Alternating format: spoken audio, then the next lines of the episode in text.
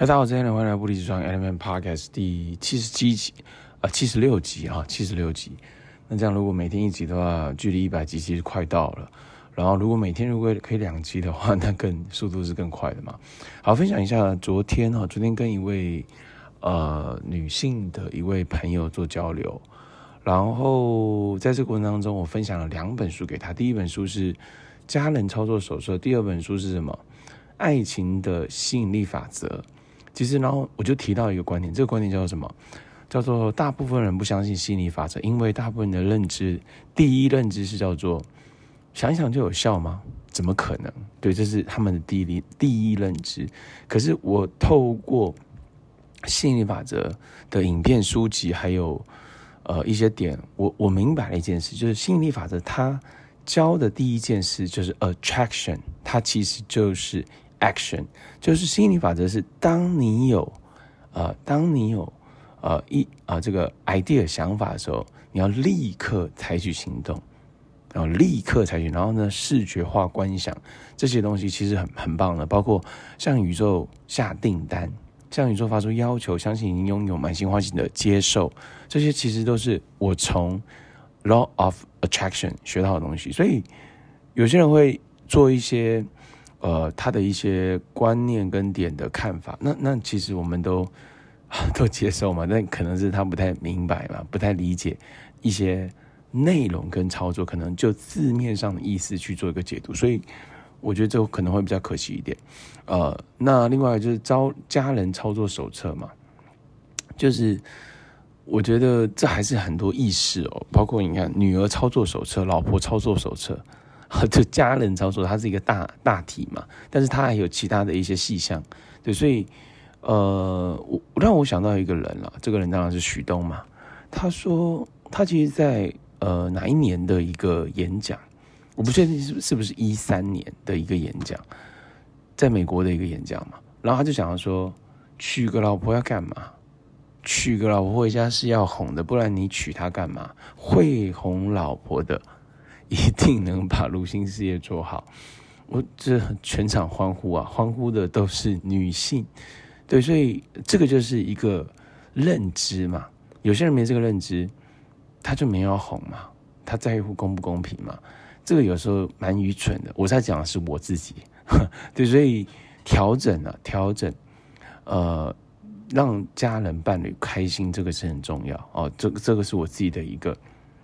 一个点跟意识，OK，然后最近，呃，在用 Useband 嘛，那 Useband 我觉得整个清晰度很高，就是这感觉你的感官认知清晰度很高，而且你发现你的效率产能是很好的，这是我自己的一些发现。那我觉得持续在用的话，其实蛮好。那如果假设一天一颗，一天一天一到两颗，光是一瓶可以用两个月，那其实这样计算下来就会。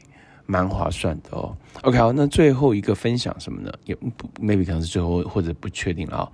就是最后一个叫做呃 list timer 啊，list timer，L I S T，L I S T 啊，T I M E R 啊，这个东西其实太太好用了。就是因为我其实在讲很多关于呃生产力效率这件事嘛，那我自己就觉得。呃，five second rule 啊，五秒法则，五四三二一，做动作行动，还有另外还是倒数计时器。那倒数计时器，我一直在找嘛，有没有一些呃悬浮式的倒数计时器？有没有？它可以呃这个它的闹铃声是呃呃清晰的，呃，同时它可以持续的震动。那我觉得目前找到这一款，我觉得是不错的。虽然它不能叫做克制化的去 setting 时间，但是它可以编排秒的。啊，这个几分钟的，甚至更长时间的三款，然后去进行嘛，所以我就觉得哦，我就设定一个六十秒，就是一分钟的嘛，那这样其实可以更清楚知道哦，我这个时间设定这个倒数计时器会到几点，然后这个五分钟的啊，然后呢二十五分钟的，二十五分钟我们称之为叫什么？番茄钟工作法嘛，但是其实我发现有人是十分钟版本的，哦，也有人是五分钟版，像这个 Elon Musk、Bill Gates，他们其实都是五分钟版本的一种模式。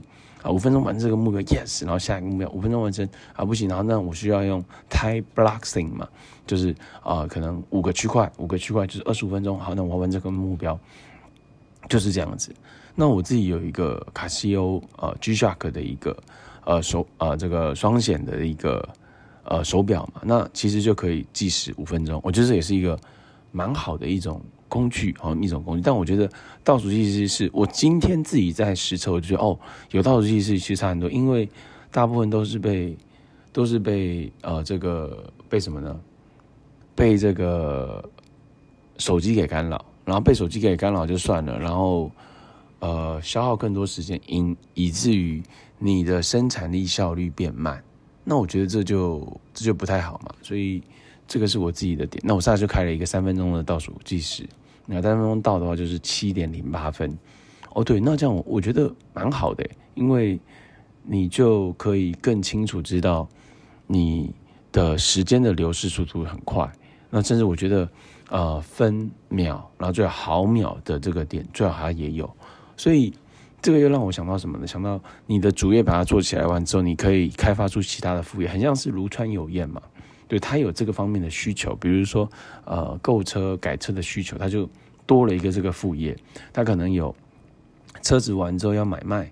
然后就多了一个类似这样的一个概念，延伸出你的需求的副业，但是核心是你的主业是拥有一个庞大的一个 cash flow 现金流，拥有一个庞大的一个规模化的一个生意模式，好，跟 revenue 营业额，那这样其实就会差别很大。好，所以这也是我自己联想到的东西哦。那还有些什么呢？还有的话就是呃，回归到本职基本功吧。那我记得几年前。一八吗？还一九？我不确定了。二零一八还是二零一九？我不确定。我记得那时候，呃，在台北嘛，那时候还是住台北。台北完之后呢，就状态比较比较不那么好。但是那时候的状态大概就是三千分、五千分，有时候可能有机会，呃，六千分破万点这样的一个点。但是规模化，呃，跟这个团队都还没有起来。然后那时候就那时候就蛮 down 的嘛，蛮 down 完之后就。找老师嘛，找老师一对一聊。然后其实老师他还是给我的一个点是什么？就是回归到本质啊，本质就是开发邀约谈 case，列名单邀约。我们他就是：“Allen，我们来列名单开始邀约吧。”对，其实聊一段时间就就是这一个点，让我印象很深刻。就是回归到本质，就是开发邀约谈 case。对啊，就是列名单谈 case。对，其实我觉得它比较像是这样，所以你有没有每天列名单？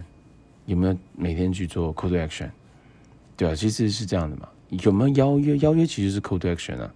邀约其实就有点像是什么？有点像是尝试性提案啊。其实其实概念是一样的，只是不同的词汇，不同的词汇去点跟运用，所以要去更清楚知道哦，你现在在什么阶段？OK，你要去哪里？你的目标是什么？你想成为什么样的人？OK，你可以，你要做些什么样的调整？那这就让我想到那个嘛，Tony Robbins 他跟这个跟谁呢？Russell Brunson 他提到嘛，这是 Who, How, What do you want? What do you really want? Who and how？你想要什么？你真正想要什么？谁？以及如何做？然后 Action 采取行动。对，所以我觉得就是你想。What do you want? What do you really want? Who and how? 就它就这么清晰，对，就这么清晰。